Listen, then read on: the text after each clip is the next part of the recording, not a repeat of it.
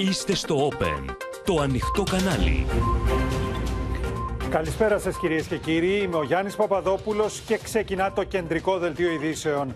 Καμένα σπίτια και αυτοκίνητα άφησε πίσω της η μεγάλη πυρκαγιά στη Βούλα, προβλέψεις για δύσκολο καλοκαίρι. Παραλήρημα Ερντογάν με αναφορά στη μικρασιατική καταστροφή και απειλές για τα ελληνικά νησιά. Η πολιτική των κανονιοφόρων ανήκει σε άλλες εποχές, διαμηνεί ο Δένδια στην Άγκυρα και δίνει βάρος στη συμμαχία με τη Γαλλία. Δεν έχει τέλος το ράλι ανόδου της Αμόλυβδης, έρχονται και νέες ανατιμήσεις. Όργοι των Ουκρανών για τη δήλωση Μακρόν ότι δεν πρέπει να ταπεινωθεί η Ρωσία. Νέες απειλές Πούτιν προς τη Δύση. Συναυλία αστέρων για τα 70 χρόνια της Ελισάβετ στο θρόνο. Βίντεο κλιπ της Βασίλισσας με τον Αρκούντο Πάντιγκτον.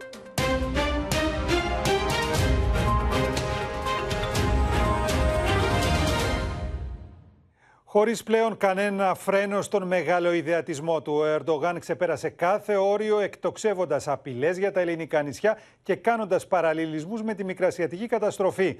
Το μήνυμα ότι η πολιτική των κανονιοφόρων του 19ου αιώνα δεν έχει θέση στο σύγχρονο κόσμο έστειλε ο Νίκος Δένδιας, καταλογίζοντας τον Τούρκο πρόεδρο ότι επιχειρεί να μιμηθεί τον Σουλεϊμάν τον Μεγαλοπρεπή. Να εγκαταλείψει την πολιτική του Σουλέιμα, του μεγαλοπρεπή, κάλεσε την Τουρκία ο Νίκος Δένδιας, προειδοποιώντας ταυτόχρονα ότι η Ελλάδα μπορεί να απαντήσει σε κάθε πρόκληση. Να καταστεί δηλαδή σαφές στην Τουρκία ότι η πολιτική των κανονιοφόρων, η πολιτική Σουλεϊμάν του μεγαλοπρεπούς στη Μεσόγειο, ανήκει τελείως σε μια άλλη εποχή. Είτε του Σουλεϊμάν στον 16ο αιώνα, είτε των κανονιοφόρων στον 19ο και άντε στις αρχές του 20ου. Και η επιχειρηματικότητα είναι απολύτως επαρκής, απολύτως πιστική, έχει στο πλωστάσιο της τα πιο σύγχρονα επιχειρήματα του διεθνούς δικαίου και αντιθέτως οι τουρκικές θέσεις δεν αντέχουν σε καμία κριτική. Την ίδια ώρα, το Αγί Περντογάν προειδοποιείται θα συνεχίσει την ίδια πολιτική αμφισβήτηση της κυριαρχίας των νησιών του Ανατολικού Αιγαίου. Ege'deki adalara Yunanistan ve Fransa'nın NATO'ya yeniden dönüşünden Kıbrıs Rum kesiminin Avrupa Birliği üyeliğine kadar bunun sayısız örneği vardır.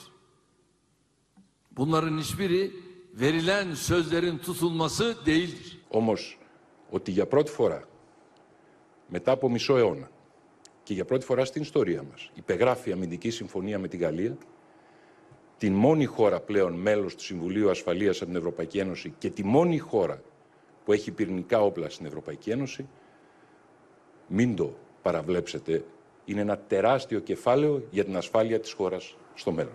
Ο Ταγί Περντογάν έστειλε και μήνυμα σε όσους βάλουν κατά της Τουρκίας πως η μοίρα τους θα είναι ίδια με εκείνη της μικρασιατικής καταστροφής. Bugün de aynı gafletle çürük kabuklara sarılanların akıbeti 1919'da Samsun'da başlayıp 29 Ekim'de Ankara'da yeni devletimizin ilanıyla biten süreçteki mandacı zihniyetin akıbetinden farklı olmayacak. Bizim yolumuz dün olduğu gibi bugün de ya istiklal ya ölüm yoludur.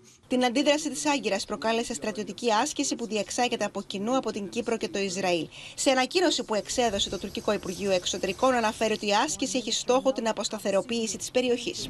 Καλούμε για άλλη μια φορά τις χώρες που συνεργάζονται σε τέτοιες ενέργειες της ελληνοκυπριακής πλευράς να μην γίνονται όργανο των προκλήσεων και της προπαγάνδας της ελληνοκυπριακής πλευράς. Αγνοώντας πλήρως τις διεθνείς συνθήκες, αγνοώντας ε, την ιστορία, αγνοώντας τη γεωγραφία, τους κατοίκους, λένε αυτό είναι δικό μας. Παρανοϊκό. Ναι, και όπως το λένε. Έχουν βάλει όλες τις συνθήκες και ψάχνουν να βρουν τις γκρίζες περιοχές, τις γκρίζες ζώνες ή τις αδιευκρίνηστες. Και ξέρετε τώρα, μια συνθήκη δεν μπορεί να είναι πολύ λεπτομεριακή. Βάζει έναν γενικό κανόνα, μια γενική αρχή και έτσι να αποδεκτεί στο διεθνές δίκαιο.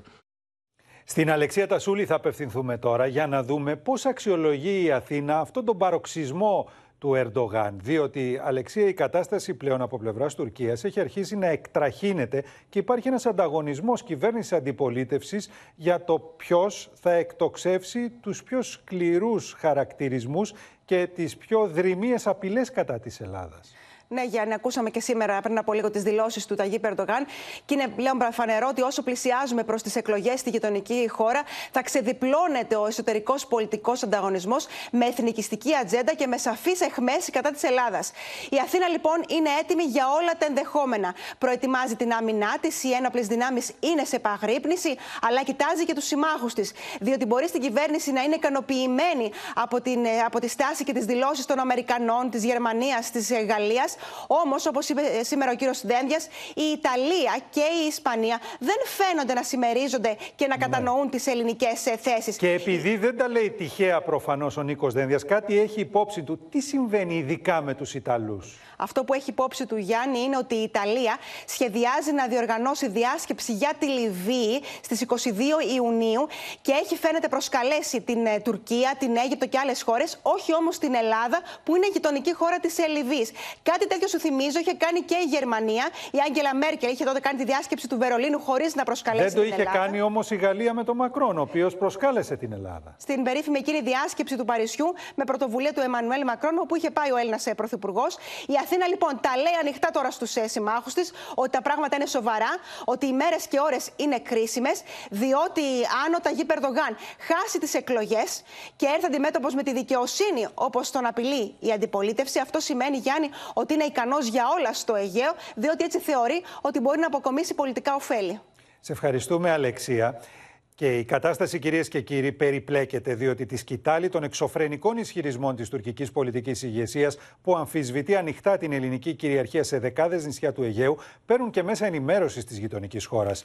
Δημοσιογράφος τηλεοπτικού καναλιού ισχυρίστηκε ότι έφτασε με σκάφος στο ένα μίλι από την Ψέριμο, που όπως χαρακτηριστικά ανέφερε είναι υποελληνική κατοχή. Οι ντόπιοι πάντως δεν δείχνουν να θορυβούνται από την τουρκική προπαγάνδα και απαντούν αποφασιστικά αλλά και αφοπλιστικά.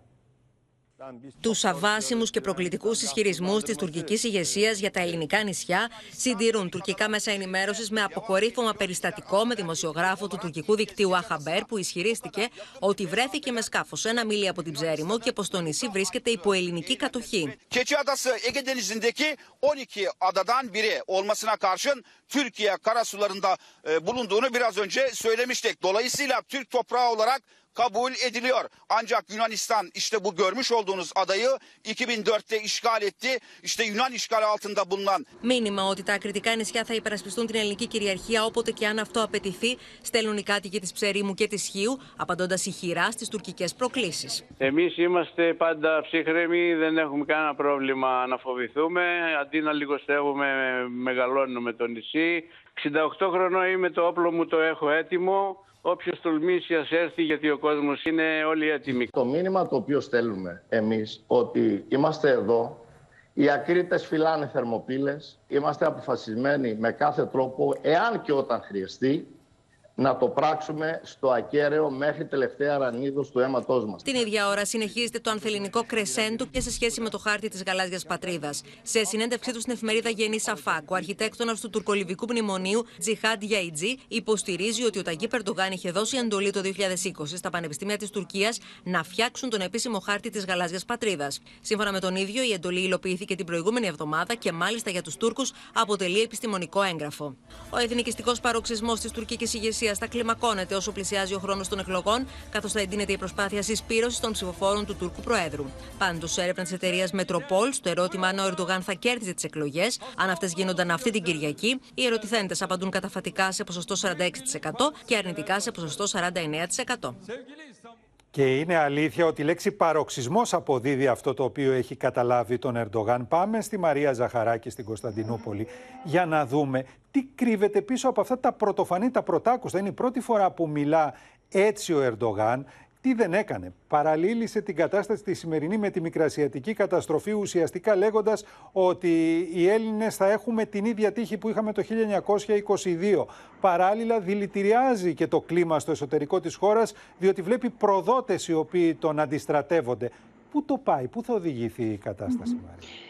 Ε, ναι, Γιάννη, πράγματι ο Τουρκός Πρόεδρος συνέχισε και σήμερα τη σκληρή ρητορική κατά πάντων, κατά Ελλάδας, κατά ΝΑΤΟ, κατά συμμάχων και κατά αντιπολίτευση. Συνεχίζοντας λοιπόν να καλλιεργεί αυτό το αφήγημα των εξωτερικών εχθρών, αλλά και των προδοτών μέσα στην Τουρκία, εννοώντας την αντιπολίτευση, η οποία τελεί, όπως λέει, υπό την κυδαιμονία των ξένων δυνάμεων. Ο Ρετζέπτα Υπερντογάν και στη σημερινή του ομιλία, λοιπόν, όπως ακούσαμε, χρησιμοποίησε και πάλι παραδείγματα από την ιστορία για να τονώσει αυτόν τον εθνικισμό. Μίλησε λοιπόν για μικρασχετική καταστροφή, μιλά για πόλεμο ε, ανεξαρτησίας κατά της Ελλάδας και των συμμάχων της για τα νησιά του Αιγαίου.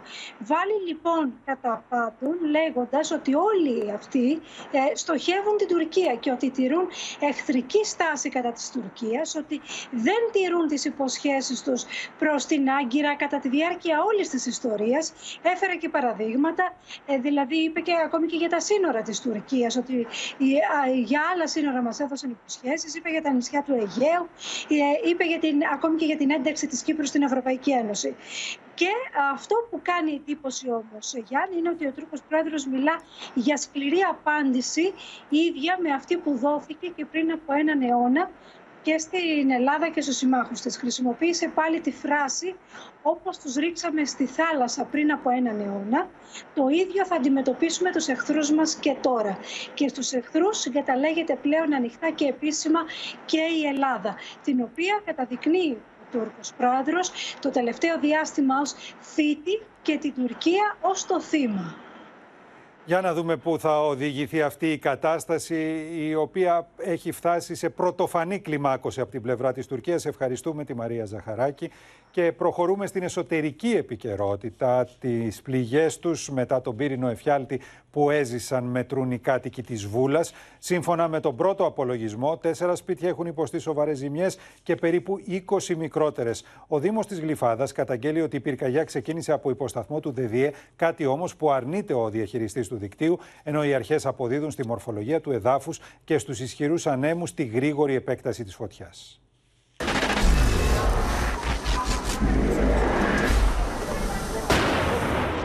Δεν ξέρω, το ακούσατε; Την ακούσατε αυτή; Ήταν όλο φωτιά, ήταν κάπνα. Δεν μπορούσα σας λέω να δω με το αυτοκίνητο να φύγω. Στιγμές τρόμου για τους κατοίκους του πανοράματος της Βούλας. Από τη μεγάλη φωτιά που έκαιγε σπίτια, αυτοκίνητα και εκτάσεις γης για πάνω από 7 ώρες. Σύμφωνα με τον πρώτο απολογισμό, τέσσερα σπίτια υπέστησαν σοβαρές ζημιές και μικρότερες περίπου 20. Οι φλόγες ε, ξεπηδούν ε, από μέσα. Ε, είναι μια εικόνα αποκαλυπτική, μια εικόνα τραγική θα μπορούσαμε να πούμε που ξυπνάει μνήμες από το περσινό καλοκαίρι.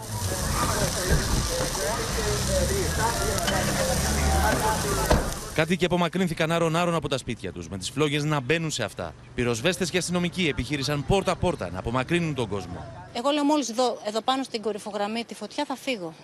Και έτσι και έγινε. Πήρα τα παιδιά μου δύο ώρα και έφυγα. Προσπαθήσαμε να αποχωρήσουν πρώτα τα παιδιά, οι σύζυγοι και ούτω καθεξής και μετά άρχισαμε να σκεφτόμαστε πραγματικά τι θα πρέπει να πάρουμε μαζί μας για να αποχωρήσουμε και εμείς. Λάστιχο δεκάδες μέτρα. Αυτή η έκρηξη τι ήτανε. Την ακούσατε αυτή; Την ακούσαμε την έκρηξη. Δεν μπορώ να καταλάβω. Μπορείς αλλά ήταν, να καταλάβεις από ήταν πού προέρχεται. πάρα πολύ ισχυρή. Ολόκληρες περιοχές εκενώθηκαν, καθώς επίσης τα παιδικά χωριά SOS και ένα γυροκομείο με 100 περίπου φιλοξενούμενους. Κλειστήκαμε στο σπίτι και μετά από κάποια στιγμή αναγκαστήκαμε να φύγουμε. Με το πρώτο φως της ημέρας φάνηκε το μέγεθος της καταστροφής. Σπίτια, περιουσίες ανθρώπων, αυτοκίνητα, μηχανάκια αλλά και ένα δάσος που μόλις είχε αναδασωθεί έγιναν στάχτη. Σύμφωνα με το Δήμο Γλυφάδας, η φωτιά ξεκίνησε στη μία μετά το μεσημέρι από υποσταθμό του ΔΔΕ στην Άνω Γλυφάδα και αργότερα πέρασε την κορυφογραμμή στις παρυφές του ημιτού και εξαπλώθηκε στο πανόραμα Βούλας. Τόσο ο διαχειριστής του δικτύου διανομής, όσο και ο ΑΔΜΙΕ, ο διαχειριστής μεταφοράς, με τις κολόνες υψηλής τάσης, υποστηρίζουν ότι δεν υπάρχουν ενδείξεις που να το επαληθεύουν. Από αυτόν εδώ, τον πυλώνα του ΑΔΜΙΕ, στην Άνω Γλυφάδα, στην οδό Ανθέων, ξεκίνησε η χθεσινή καταστροφική πυρκαγιά. Και από ό,τι βλέπετε κι εσείς από πίσω δεν υπάρχει καθόλου καμένο μέσα στο υποσταθμό. Τίποτα, ούτε καμία βλάβη, ούτε τίποτα. Χθες τη μία η ώρα περίπου το μεσημέρι, εδώ ε, στον ε, σταθμό αυτόν ε, βρέθηκαν και άνθρωποι την ίδια στιγμή που ξεκίνησε η φωτιά και βγάλαν φωτογραφίες και γι' αυτό το αναδείξαμε και εμείς ότι από εδώ ξεκίνησε ε, η, η φωτιά, όχι για να κάνουμε αντιπαράθεση, αλλά για να εξηγήσουμε τι ακριβώς έχει συμβεί. Βρισκόμαστε στην κορυφή του λικορέματος, στο σημείο δηλαδή από που ξέφυγε η πυρκαγιά από την πυροσβεστική και πέρασε από την άνω γλυφάδα προς το πανόραμα της Βούλας, προκαλώντας τεράστιες καταστροφές. Γιατί η φωτιά όμως ξέφυγε από την κορυφογραμμή, ενώ η πυροσβεστική ενημερώθηκε άμεσα για την πρώτη αιστεία στην άνω γλυφάδα; Λόγω των ισχυρών ανέμων που έπνεαν στην περιοχή, με ρηπέ που έφταναν τα 8 μποφόρ γρήγορα επεκτάθηκε και προς την περιοχή της Άνω Βούλας. Ενώ λίγο αργότερα εκδηλώθηκαν ακόμη δύο πυρκαγιές στην περιοχή της Βάρης και στην περιοχή του Κουβαρά. Δεν μπορώ να καταλάβω πώς έγινε. Δεν υπάρχει κουκουνάρι το οποίο να εκτοξεύεται στα 2 χιλιόμετρα. Υπάρχουν πάντως και καταγγελίες κατοίκων της περιοχής ότι η δεύτερη αιστεία στη Βάρη ήταν αποτέλεσμα εμπρισμού. Έχει και κλαδιά εδώ πέρα και Ναι, δεν ξέρω όπως τώρα. μπορούμε να δούμε και είναι και Δεν ξέρω, περίεργο πάντως. Κάτοικος της περιοχής δείχνει στην κάμερα του Open ένα αντικείμενο που μοιάζει με αυτοσχέδιο εμπριστικό μηχανισμό, τον οποίο εντόπισε πάνω σε ξερά χόρτα. εδώ πέρα δηλαδή που είναι όλα τα, τα ξερόκλαδα. Πάνω το βρήκα έτσι. Με την πυροσβεστική να ανοίγει έρευνα για τυχόν εμπρισμό, ο Υπουργός Κλιματικής Κρίσης και Πολιτικής Προστασίας προανήγγειλε ένα δύσκολο καλοκαίρι. Το καλοκαίρι θα είναι σκληρό, όπως ήδη είπα, γιατί όλες οι μοντερολογικέ προγνώσεις δείχνουν ότι στην περιοχή της Ανατολικής Μεσογείου που θεωρείται hot spot της πληθυντική κρίσης, της κλιματικής κρίσης, δυστυχώς τα πράγματα δεν θα είναι εύκολα. Από τις πρώτες πρωινές ώρες η φωτιά είναι σε ύφεση. Σύνδεση τώρα με το Γιάννη Ρίγο, ο οποίος βρίσκεται στην κορυφογραμμή του ημιτού, εκεί από όπου η μεγάλη πυρκαγιά πέρασε από τη γλυφάδα στο πανόραμα της Βούλας και είχε τις καταστροφικές συνέπειες που βλέπουμε και πίσω σου στην εικόνα, Γιάννη. Ακριβώς, Γιάννη, ένα μαύρο τρο- ε, τοπίο γύρω μου λόγω της καταστροφικής πυρκαγιάς που πέρασε από την ε, Άνω Γλυφάδα, τον λόφο που και βρισκόμαστε και κατέληξε κάτω στο πανόραμα, προκαλώντας τις τεράστιες καταστροφές. Να σου πω ότι κάνοντας γύρισμα εδώ στην ευρύτερη περιοχή, ε, συναντήσαμε ακριβώς στον ε, κορμό κάτω σε ένα δέντρο ε, ένα γκαζάκι, ένα, γκα- ένα γκαζάκι λιωμένο ε, από την καταστροφική πυρκαγιά. Αυτό βεβαίως μπορεί να είναι και ένα τυχαίο ε, περιστατικό. Ε, οι αρχές θα το εξετάσουν. Ε, να δου, όπως μπορούμε να δούμε εδώ πέρα, ε, έχουν, ε, προ- έχ- έχει προκληθεί πολύ μεγάλη ε, ζημιά στο δάσος, έχουν καεί ε, τα πάντα. Ε, μιλάμε για εκτάσεις που ξεπερνούν τα 1.800 στρέμματα σύμφωνα με τις πρώτες εκτιμήσεις. Και ένα Μιλάμε μεγάλο για μέρος των πολύ οποίων, μεγάλη όπως καταστροφή. ακούσαμε στο ρεπορτάζ, Γιάννη, είχε μόλις αναδασωθεί. Ακριβώς και ε, είναι κάτι το οποίο ε, έχει προκαλέσει μεγάλη δυσαρέσκεια σε όλους, γιατί ήταν ε, ένας ε, πνεύμονας για την ευρύτερη περιοχή και πολλοί κάτοικοι μας έλεγαν ότι τώρα φοβούνται ακόμα και την, ε, τον χειμώνα που θα έρθει λόγω ε, των ε, πλημμυρών. Ε, είναι κάτι που ανησυχεί ιδιαίτερα τους ε, κατοίκους εδώ στην ευρύτερη περιοχή. Ε, αλλά όπως μπορείτε να δείτε, έχουν προκληθεί μεγάλες ζημιές και μέσα ε, στο δάσος, όπως και σε μια κολόνα που βλέπετε αυτήν την ε, ώρα που ε, η φωτιά την ε, κατέστρεψε ολοσχερός και ε, από στιγμή σε στιγμή θα φτάσουν εδώ και συνεργεία ε, του ΔΔΕ για να ε, φτιάξουν και να αποκαταστήσουν την ε, ζημιά, Γιάννη. Ευχαριστούμε τον Γιάννη Ρίγο. Τώρα για καθυστερημένη αντίδραση του κρατικού μηχανισμού που είχε ως αποτέλεσμα να μην ελεγχθεί εγκαίρως η χθεσινή πυρκαγιά, κάνουν λόγο τα κόμματα της αντιπολίτευσης. Ζητούν να ληφθούν το ταχύτερο μέτρα ώστε να αποφευθούν άλλες καταστροφές το φετινό καλοκαίρι. Το φετινό καλοκαίρι ξεκίνησε άσχημα. Μια στην αρχή μικρής έκταση πυρκαγιά μέσα στον αστικό ιστό κατέστρεψε δεκάδες κατοικίες και λίγο έλειψε να πάρει ανεξέλεγκτες διαστάσεις. Η δικαιολογία του ευνηδιασμού της κρατικής μηχανής απέναντι στη μόνιμη απειλή της κλιματικής κρίσης δεν μπορεί πλέον να αποτελεί άλοθη μιας χώρας που θέλει να πηγαίνει μπροστά. Εύχομαι να διαψευστώ, αλλά σε κάθε περίπτωση αυτή τη φορά δικαιολογίες δεν υπάρχουν. να εξυγχρονίσουμε τα εθνικά σχέδια αντιμετώπισης και πολιτικής προστασίας, ώστε να μην επαναληφθούν ανάλογες τραγωδίες. Δυστυχώς, δεν ξεκινήσαμε καλά φέτος το καλοκαίρι. Το φετινό καλοκαίρι θα είναι σκληρό, γιατί για μία ακόμη χρονιά οι ελλείψεις στην πυροσβεστική και τη δασική υπηρεσία είναι τεράστιες. Κατά τα άλλα, θα φταίνουν οι ακραίες καιρικές συνθήκες, η κλιματική κρίση, το ανάγλυφο των καμένων περιοχών. Ντροπή σας. Το περιβόητο επιτελικό κράτος έλαμψε δια της απουσίας του και της εκοφαντικής σιωπής του Πρωθυπουργού και κορυφαίων υπουργών. Δεν μας άκουσαν και οι συνέπειες εγκληματικής αδιαφορίας τους έγιναν εμφανείς από την πρώτη ζέστη. Στο ίδιο τραγικό έργο θεατές είμαστε δυστυχώς για μια ακόμα χρονιά. Πριν καλά-καλά αρχίσει κιόλας το καλοκαίρι με πυρκαγιές να καταστρέφουν περιουσίες και σπίτια, ακόμα και μέσα στην πρωτεύουσα. Μάχη με την ακρίβεια δίνουν τα νοικοκυριά κάθε μήνα, με το κόστος σε καύσιμα, τρόφιμα και ηλεκτρική ενέργεια να έχει επιβαρύνει σημαντικά, ιδιαίτερα τα χαμηλά εισοδήματα. Η συνολική επιβάρυνση, σύμφωνα με υπολογισμούς, φτάνει μεσοσταθμικά τα 243 ευρώ το μήνα. Την δυσκολία που αντιμετωπίζουν πλέον τα νοικοκυριά να διαχειριστούν την ακρίβεια καταδεικνύει η αύξηση της συνολικής δαπάνης για την κάλυψη του κόστους σε ρεύμα, καύσιμα και τρόφιμα, που φτάνει τα 243 ευρώ το μήνα επιπλέον. Είναι όλα μαζί. Καύσιμα, ενέργεια, σούπερ μάρκετ, όλα έχουν ακριβήνει. Οι αυξήσεις είναι παντού, δηλαδή είναι κοντά στο 40-50% σε όλα τα είδη, στο κόστος ζωής. Ένα νοικοκυριό με μηνιαία κατανάλωση ρεύματος 400 κιλοβατόρες το Μάιο του 2021 πλήρωνε 89 ευρώ και 54 λεπτά. Τον περασμένο μήνα το ποσό για την ίδια κατανάλωση εκτινάχθηκε στα 173 ευρώ και 29 λεπτά. Η αύξηση ξεπέρασε το 93%. Το ρεύμα έχει πάει τρεις φορές επάνω. Συν τα τρόφιμα μετά το σούπερ μάρκετ, έτσι. Οι αλλεπάλληλε αυξήσεις στα είδη διατροφής και οικιακής χρήσης έχουν βάλει δύσκολα στα νοικοκυριά. Μια τετραμελής οικογένεια ξόδευε στα σούπερ μάρκετ σύμφωνα με υπολογισμούς 350 με 450 ευρώ πέρσι το Μάιο πριν ξεκινήσει τον παράζ των ανατιμήσεων. Φέτος, με το κύμα της ακρίβειας να χτυπά τα νοικοκυριά, το κόστος έχει σκαρφαλώσει στα 420 με 540 ευρώ, αυξημένο δηλαδή κατά 20%. Για μια απόσταση δηλαδή που πάω στη δουλειά ψυχικό, ένα πενιντάρι παραπάνω την εβδομάδα στα καύσιμα. Τα air δεν τα ανάβουμε γιατί για να μην έχουμε ρεύμα, ρεύμα και το σούπερ μάρκετ απελπισία. Για ένα οικογενειακό αυτοκίνητο με κατανάλωση 10 λίτρα στα 100 χιλιόμετρα που διανύει 1000 χιλιόμετρα το μήνα, πέρσι τέτοιο καιρό αρκούσαν 160 ευρώ το μήνα για καύσιμα. Φέτος το κόστος φτάνει τα 230 ευρώ, δηλαδή 43% παραπάνω. Ο πρόεδρος του ΚΕΠΕ, Παναγιώτης Λιαργκόβας, μιλώντας στο Open, σημείωσε πως η ακρίβεια που επιδεινώθηκε λόγω του πολέμου θα μας συνοδεύει για καιρό. Αύριο το πρωί λύγει ο πόλεμο. Ναι τα προβλήματα θα εξακολουθήσουν να υπάρχουν για μεγάλο χρονικό διάστημα. Γιατί δεν οφείλονται μόνο στον πόλεμο. Ο πόλεμος ήταν η σπίθα. Σύμφωνα με πρόσφατη έρευνα της ΓΕΣΕΒΕ, για το 40% των μισθωτών τα χρήματα φτάνουν πλέον μέχρι τις 19 του μήνα. Στον αντίποδα, αισιόδοξα είναι τα μηνύματα για τον τουρισμό, με την κίνηση το πρώτο αυτό Σαββατοκύριακο του Ιουνίου να είναι ιδιαίτερα αυξημένη. Έλληνες και ξένοι ταξιδιώτες βούλιαξαν τους δημοφιλείς προορισμούς, με τις κρατήσεις τώρα για τους μήνες Ιούλιο και Αύγουστο να είναι στα ύψη. Υψηλή είναι η ζήτηση και σε προορισμούς που επλήγησαν πέρυσι από τις πυρκαγιές, όπως η Βόρειο Εύβοια. Με χίλια τρέχει ο τουρισμός, με τις κρατήσεις ειδικά για Ιούλιο και Αύγουστο να έχουν πάρει φωτιά. Ιδιαίτερα αυξημένη κίνηση στο λιμάνι του Πειραιά το πρώτο Σαββατοκύριακο του καλοκαιριού. Where are you going? Uh, Πάρος. Okay, for vacation? Yes, vacation, yes. Αρκετοί ήταν αυτοί που επέλεξαν κοντινούς προορισμούς για να περάσουν το Σαββατοκύριακο. Έγινα. Κοντά. Θα μείνετε μέρες; Τρίμερο.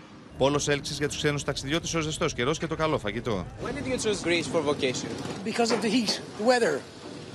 It's been always very good. Because the, the food and the people. Η κίνηση στους δημοφιλείς προορισμούς είναι ιδιαίτερα αυξημένη ήδη από τον προηγούμενο μήνα. Στην Πάρο, οι ακτοπλοϊκές αφήξεις το Μάιο υπερέψαν κατά 7% τις αντίστοιχες του ίδιου μήνα του 2019. Οι επαγγελματίες του τουρισμού εκφράζουν την αισιοδοξία τους για τη σεζόν. Από τον Ιούνιο βλέπουμε και για το επόμενο τετράμινο μια καλή σεζόν. Η μέση πληρότητα αυτή τη στιγμή είναι περίπου στο 70 80% ανάλογα τις περιοχές και τους προορισμούς και ευελπιστούμε ότι θα έχουμε τέτοιους αριθμούς, ούτως ώστε να πλησιάσουμε τουλάχιστον το 2019. Μεγάλη είναι η ζήτηση και για καταλήμματα σε περιοχές που επλήγησαν πέρσι από τις πυρκαγιές, όπως τη Βόρεια Εύβοια. Εύχη έργων είναι ότι χτυπάνε πολύ τα τηλέφωνα. Μπράβο. Οι άνθρωποι μας, οι πελάτες μας, αλλά και άνθρωποι που δεν έχουν έρθει ξανά στη Βόρεια Εύβοια και στην Αγία Άννα.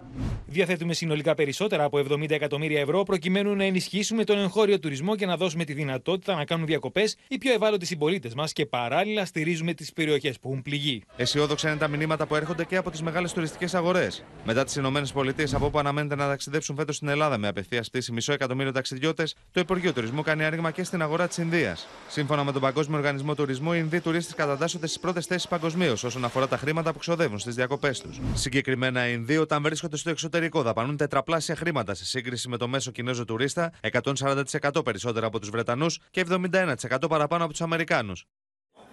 Στο μέτωπο της Ουκρανίας τώρα, όπου ολόκληρο το Ντομπάς έχει μετατραπεί σε πεδίο μάχης. Οι Ρώσοι επιμένουν σε Ντονιέτς και Λουχάνσκ, με τους Ουκρανούς να λένε πως αποθούν τις δυνάμεις εισβολής σε Σερβεροντονιέτς και Σλοβιάνσκ. Οι ρωσικές δυνάμεις όμως χτυπούν ξανά και το Κίεβο, ενώ ο Πούτιν προειδοποιεί τις Ηνωμένες Πολιτείες να μην στείλουν όπλα μεγάλου βεληνικού στους Ουκρανούς.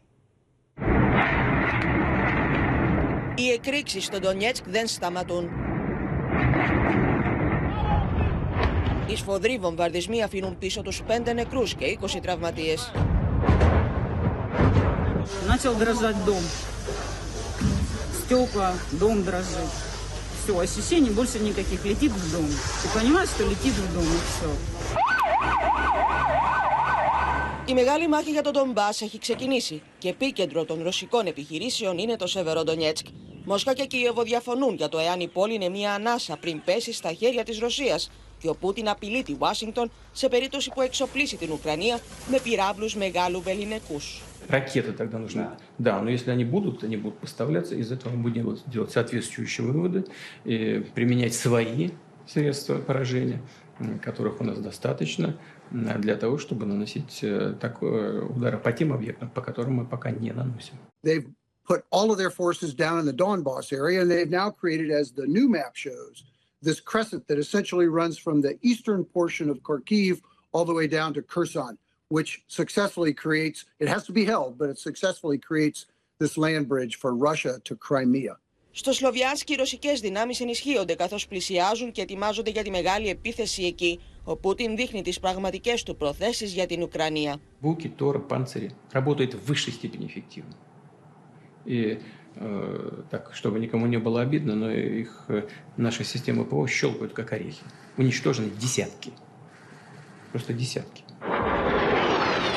Οι Ρώσοι βέβαια δεν έχουν ξεχάσει και το Κίεβο. Η Ουκρανική πρωτεύουσα δέχθηκε άλλη μία πυραυλική επίθεση, αυτή τη φορά σε εγκαταστάσεις επισκευής στρατιωτικών οχημάτων. Στις 6 τα ξημερώματα σημειώθηκε πυραυλική επίθεση στο συγκεκριμένο στρατιωτικό σημείο στην περιοχή Ντάρνιτσι του Κιέβου. Σύμφωνα με τις έως τώρα πληροφορίες, ένα είναι ο τραυματία που νοσηλεύεται, ενώ πολύ κοντά βρίσκονται σιδηροδρομικές εγκαταστάσεις. Οι εκρήξεις ήταν πολλαπλές, ενώ είναι το δεύτερο χτύπημα που σημειώνεται στο συγκεκριμένο σημείο.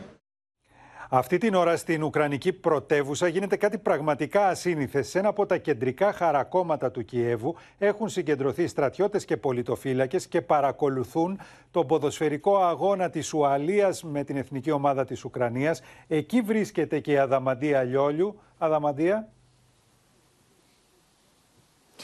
Γιάννη, καλησπέρα από τα χαρακόμματα εδώ στο Κίεβο. Τα οχυρωματικά έργα βρισκόμαστε πολύ κοντά στο κέντρο της πόλης. Σε απόσταση περίπου 4 χιλιόμετρων από το συγκεκριμένο σημείο διεξήχθησαν οι σκληρές μάχες Ουκρανών και Ρώσων το προηγούμενο διάστημα.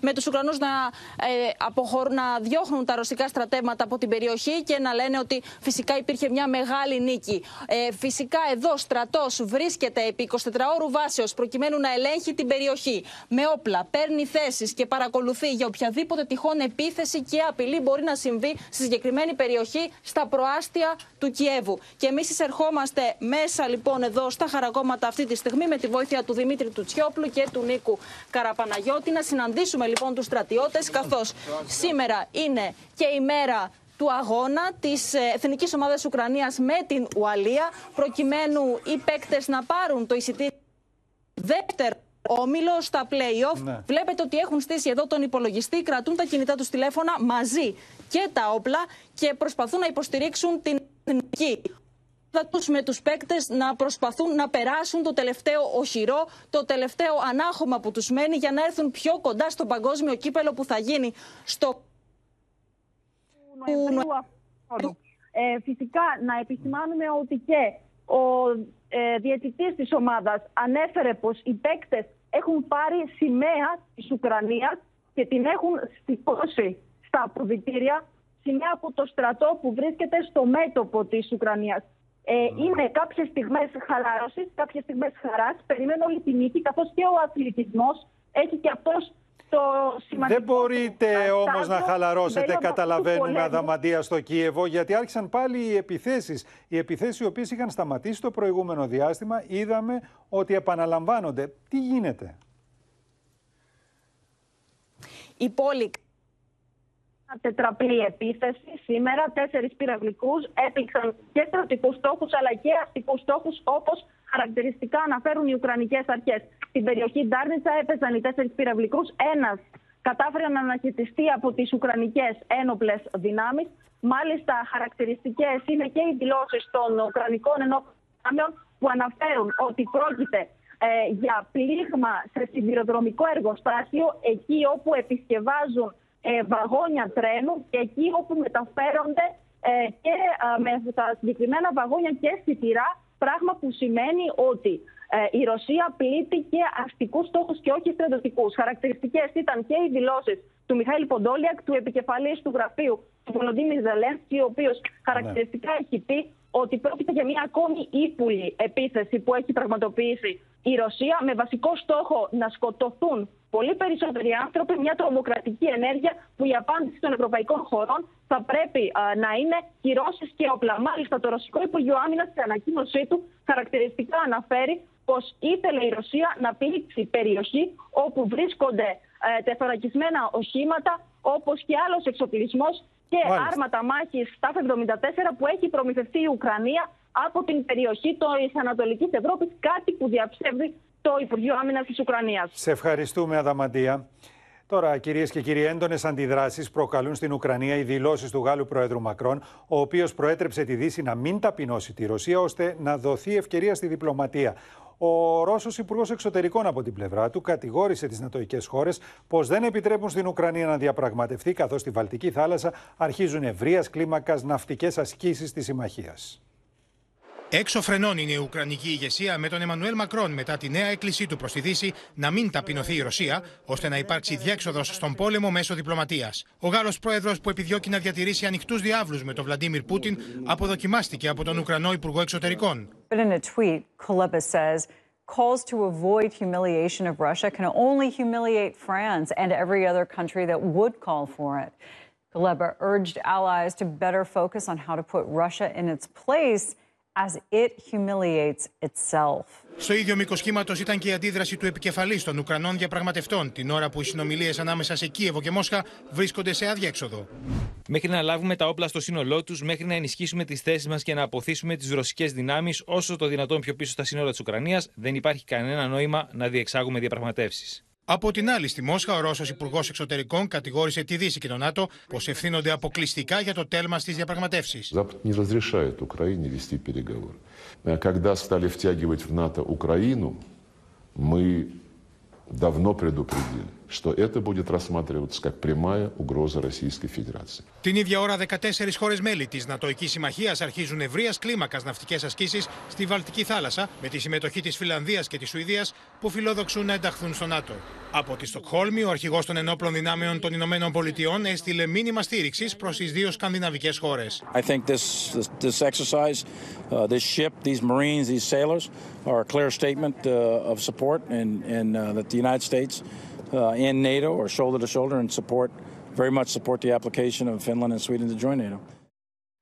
Λοιπόν, υπάρχει ζήτημα με την επίσκεψη του Ρώσου Υπουργού Εξωτερικών του κυρίου Λαυρόφ στο Βελιγράδι, στη Σερβία. Υπάρχει όμως και μία απορία για το τι μπορεί να εννοούν οι Ρώσοι όταν αφήνουν να εννοηθεί ότι ενδέχεται να χτυπήσουν στόχους που είχαν αποφύγει μέχρι τώρα, αν δηλαδή εννοούν κυβερνητικά κτίρια στο Κίεβο. Και για τα δύο θα μας ενημερώσει ο Θανάσης Αυγερινός. Θανάση.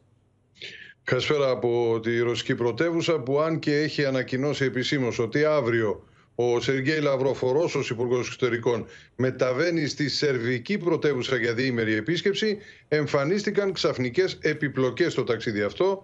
Η Βουλγαρία, η Βόρεια Μακεδονία και το Μαυροβούνιο έκλεισαν τον εναέριο χώρο τους και δεν επιτρέπουν τη διέλευση του αεροσκάφους του Λαυρόφ. Το Βελιγράδι επισήμως δεν έχει σχολιάσει την εξέλιξη που διέρευσε ως πληροφορία στον τύπο και θα συζητηθεί αύριο με το Ρώσο πρέσβη στη Σερβία καθώς πλέον ε, φαίνεται πως η κατάσταση περιγράφεται ως πολύ δύσκολη. Είναι ανοιχτό το ενδεχόμενο να ματαιωθεί η επίσκεψη ή να δούμε ε, κάτι άλλο πιο περίπλοκο και ασυνήθιστο. Δηλαδή μια προσπάθεια του ρωσικού αεροσκάφους να περάσει χωρίς να έχει την ε, άδεια διέλευσης από τον εναέριο χώρο κάποιας χώρας.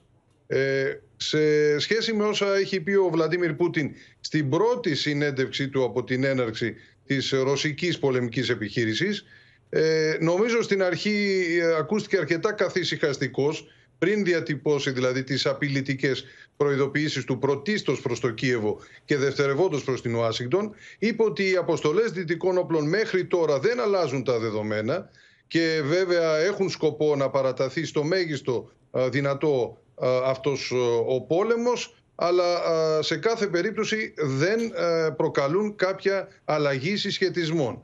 Ε, μάλιστα για να δείξει ότι γνωρίζει τόσο καλά τα επιχειρησιακά ο ναι. Ρώσος πρόεδρος είπε ότι ο Ουκρανικός στρατός είχε 515 συστήματα το Φεβρουάριο πολλαπλής εκτόξευσης σαν αυτά δηλαδή τα αμερικανικά που παίρνει τώρα. Έχει χάσει 380 με τις επισκευές και τις αντικαταστάσεις έχει 360 όμως το βεληνικές των πυράβλων σε, αυτούς, σε αυτά τα συστήματα που έρχονται από τις ΗΠΑ είναι 45 70 Ναι, ήταν πολύ αναλυτικός. Έχει... Ήταν πολύ αναλυτικό. Αυτά που αλλά... έχει σήμερα δηλαδή. Ναι. Ε, και διευκρίνησε ότι αν αλλάξει το βεληνικέ των πυράβλων ή αν χρησιμοποιηθούν αυτά τα συστήματα για χτυπήματα κατά του ρωσικού εδάφους, ε, τότε θα υπάρξει αλλαγή δεδομένων. Επομένως, στο στόχαστρο θα μπουν αυτά τα περιβόητα Εκτός... κέντρα λήψη αποφάσεων. Ναι. Ε, Προφανώς. Εκτός από αυτό που, που καταλαβαίνουμε τι εννοεί, ε, έχουμε κάποια ερμηνεία για το άλλο που είπε ότι θα χτυπήσει ε, στόχους που είχε αποφύγει να πλήξει μέχρι τώρα γιατί πολλοί το ερμηνεύουν ως μια απειλή ότι θα πληγεί για παράδειγμα το Προεδρικό Μέγαρο στο Κίεβο ή άλλα κυβερνητικά κτίρια.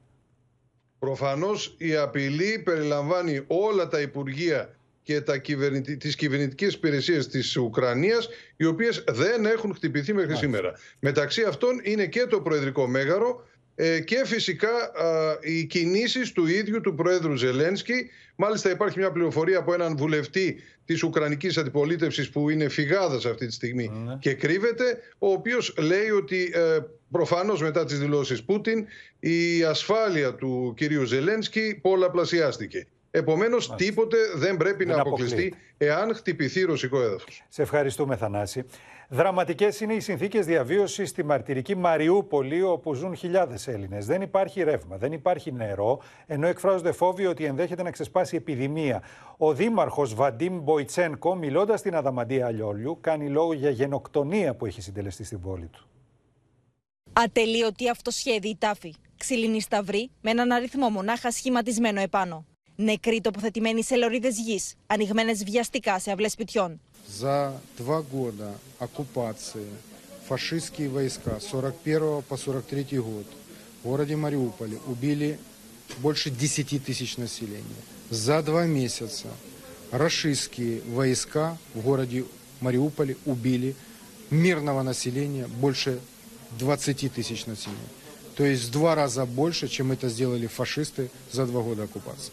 Ο Δήμαρχο τη Μαριούπολη μίλησε στο Open και περιέγραψε τη ζωφερή κατάσταση που επικρατεί λίγε ημέρε μετά το τέλο των εχθροπραξιών.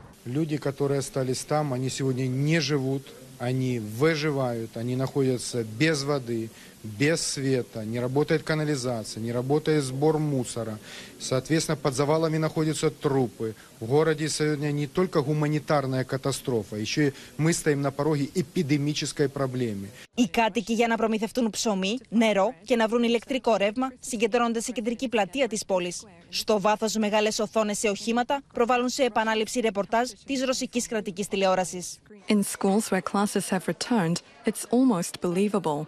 especially for these students who spent weeks underground sheltered from bombardments. Με τη διαφορά ότι τα μαθήματα πλέον γίνονται στα ρωσικά, όχι στα ουκρανικά.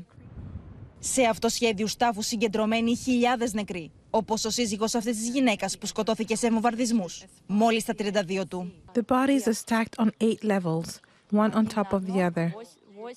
Eight levels, three per row. Ανάμεσά τους πολλοί Έλληνες. Κανείς δεν γνωρίζει ακόμη τον ακριβή αριθμό των θυμάτων. Одно прокомментировать, что их не останавливало то, что это многокультурный город, что в нем есть этнические греки и есть этнические русские. Они убивали как греков, так и русских, так и украинцев. То есть это не освободительная операция, это геноцид нашей нации и нашего народа. Και η περισυλλογή των νεκρών συνεχίζεται, αφού ακόμη ανακαλύπτονται σωροί κάτω από τα ερήπια των βομβαρδισμένων κτηρίων τη μαρτυρική πόλη.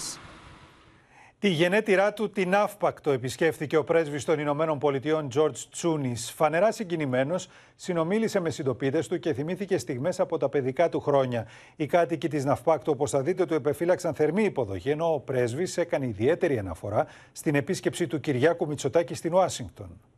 Είναι η μεγάλη τιμή μου να είμαι ο πρέσβης στην Ελλάδα. Όμως πάντοτε είμαι αυτό το παιδάκι από τον Πλάτανο και από την Αύπακτο. Στα πάτρια εδάφη, στον πλάτανο της Ναυπακτίας, βρέθηκε ο νέος πρέσβης της Αμερικής, Τζορτ Τσούνης. Γεια σας! Σχεδόν ένα μήνα μετά την ανάληψη των νέων του καθηκόντων, ο κύριος Τσούνης επισκέφτηκε την Ναύπακτο, εκεί όπου οι κάτοικοι του επεφύλαξαν θερμή υποδοχή. Καλημέρα. Καλημέρα. Γεια σας! Ιδιαίτερα συγκινημένος, ο Αμερικανός πρέσβης είδε τους συγχωριανούς του που του ξύπνησαν μνήμες από το παρελθόν. Τότε που μικρό παιδί έτρεχε στο πλάτανο. Ναι, ναι. Η φωτογραφία ήταν το μακαρί του πατέρα μου. Θυμήθηκε γιατί είχε ταξιδέψει με αυτό το αυτοκίνητο. Και χάρηκε πάρα πολύ. Χαλαρός, φορώντας μακό μπλουζάκι και βερμούδα, ο Τζορτ Τζούνις ξεναγήθηκε στην πόλη μοιράζοντας χαμόγελα και χειραψίες. Ο Θεός να σου δίνει δύναμη για το δύσκολο έργο σου. Τιμή μας. Ο Αμερικανός πρέσβης συναντήθηκε με τον Μητροπολίτη Ναυπακτίας. Και εγώ χαίρομαι. Αλλά και με τον Δήμαρχο. Είναι μεγάλη τιμή για την Ναύπακτο, για την Ναυπακτία η έλευσή σας εδώ σήμερα. Καλοσύνη, αγάπη, φιλότιμο, να μην ξεχάσεις τη ρίζη σου. Τα έμαθα αυτά από τη μαμά μου και τον το πατέρα μου εδώ στην περιοχή. Γεια σας. Ο Τζορτ Τσούνι αναφέρθηκε και στη συνάντηση που είχε ο Έλληνα Πρωθυπουργό με τον Αμερικανό Πρόεδρο. There are challenges here, we all know that, I won't enumerate them, but it is Greece that the United States finds as a stable, predictable, effective partner. That's why the government of Greece is in the Oval Office. That is why the Prime Minister of Greece gives a speech to the joint session of Congress, which is incredibly rare. I'm told only the eighth time in the history of the United States. Ο Αμερικανός πρέσβης επισκέφθηκε το Φετιχέ Τζαμί και το λιμάνι όπου έβγαλε πολλές φωτογραφίες.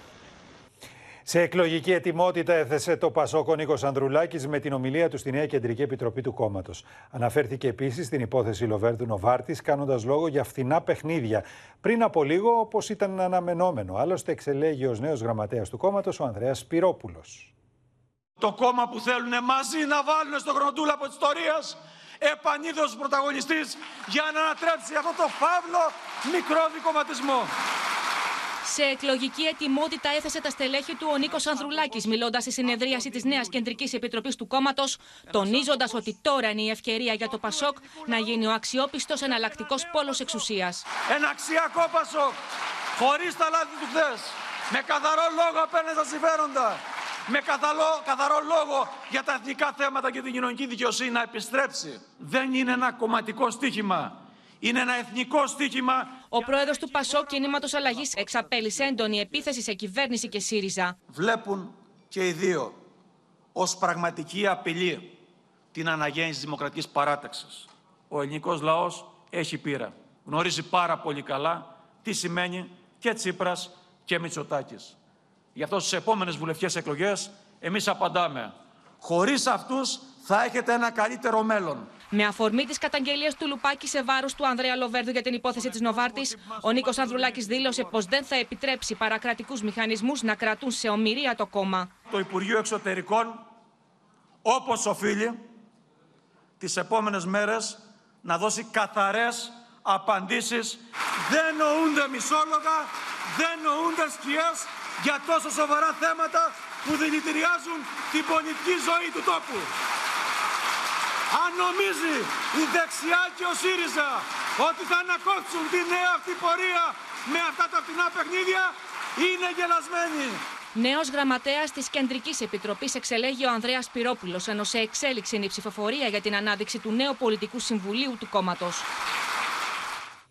Με μια εντυπωσιακή συναυλία για τον πλατινένιο Ιωβηλαίο της βασίλισσας Ελισάβετ ενθουσίασαν το κοινό ο Έλτον Τζον, ο Ροντ Στιούαρτ, ο Αντρέα Μποτσέλι και η Νταϊάνα Ρος. Οι τετραήμεροι εορτασμοί στο Λονδίνο έκλεισαν σήμερα με μια μεγαλειώδη παρέλαση. Σε χρυσή άμαξα προβαλόταν το ολόγραμμα της Ελισάβετ από τη νεαρή της ηλικία μέχρι την ενθρόνησή της. Perhaps you would like a marmalade sandwich. I always keep one for emergencies. So do I. Με ένα μαγνητοσκοπημένο βίντεο η βασίλισσα Ελισάβετ δίνει τον αρκτήριο λάκτισμα μαζί με τον αρκούδο Πάντιγκτον για τις εκδηλώσεις για το πλατινένιο Ιωβιλέο. The party is about to start. Happy Jubilee, ma'am; And thank you for everything. That's very kind.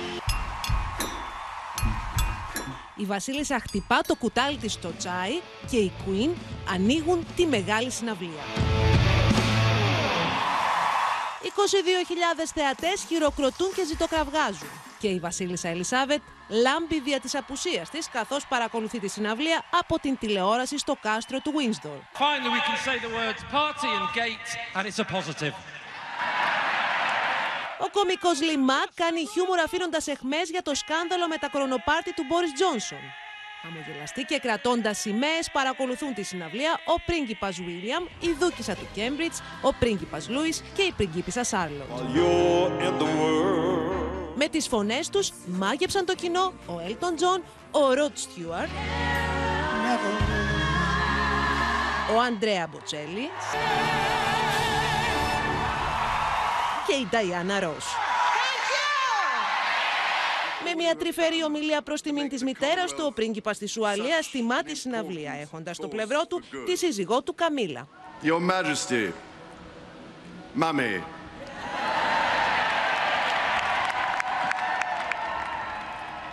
The scale of this evening's celebration and the outpouring of warmth and affection over this whole Jubilee weekend is our way of saying thank you.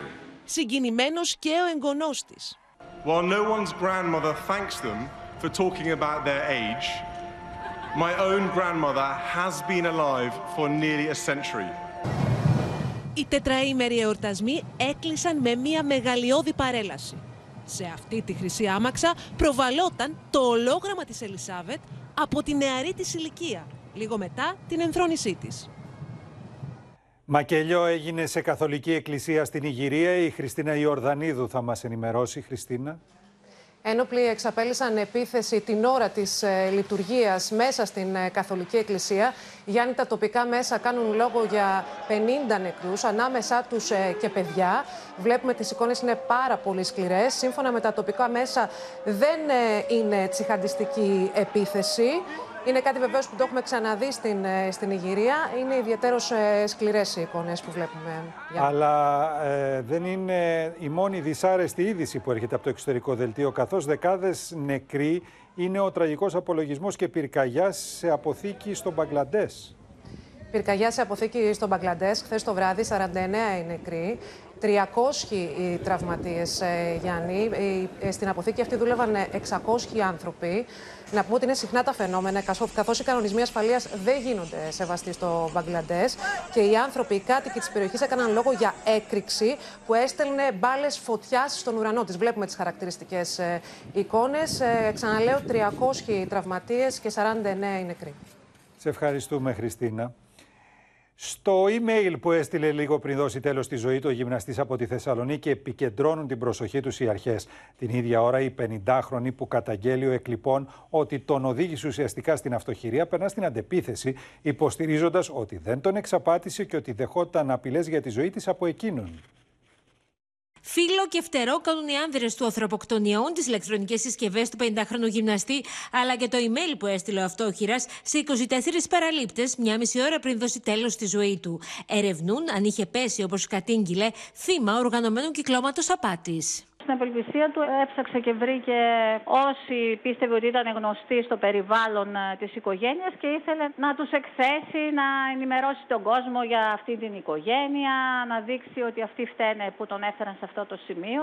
Την ίδια ώρα στην αντεπίθεση περνάει η γυναίκα που φωτογράφησε ο 50χρονος ως τον άνθρωπο που φέρεται να τον οδήγησε στην οικονομική καταστροφή, υποστηρίζοντας ότι δεν του απέσπασε τεράστια χρηματικά ποσά.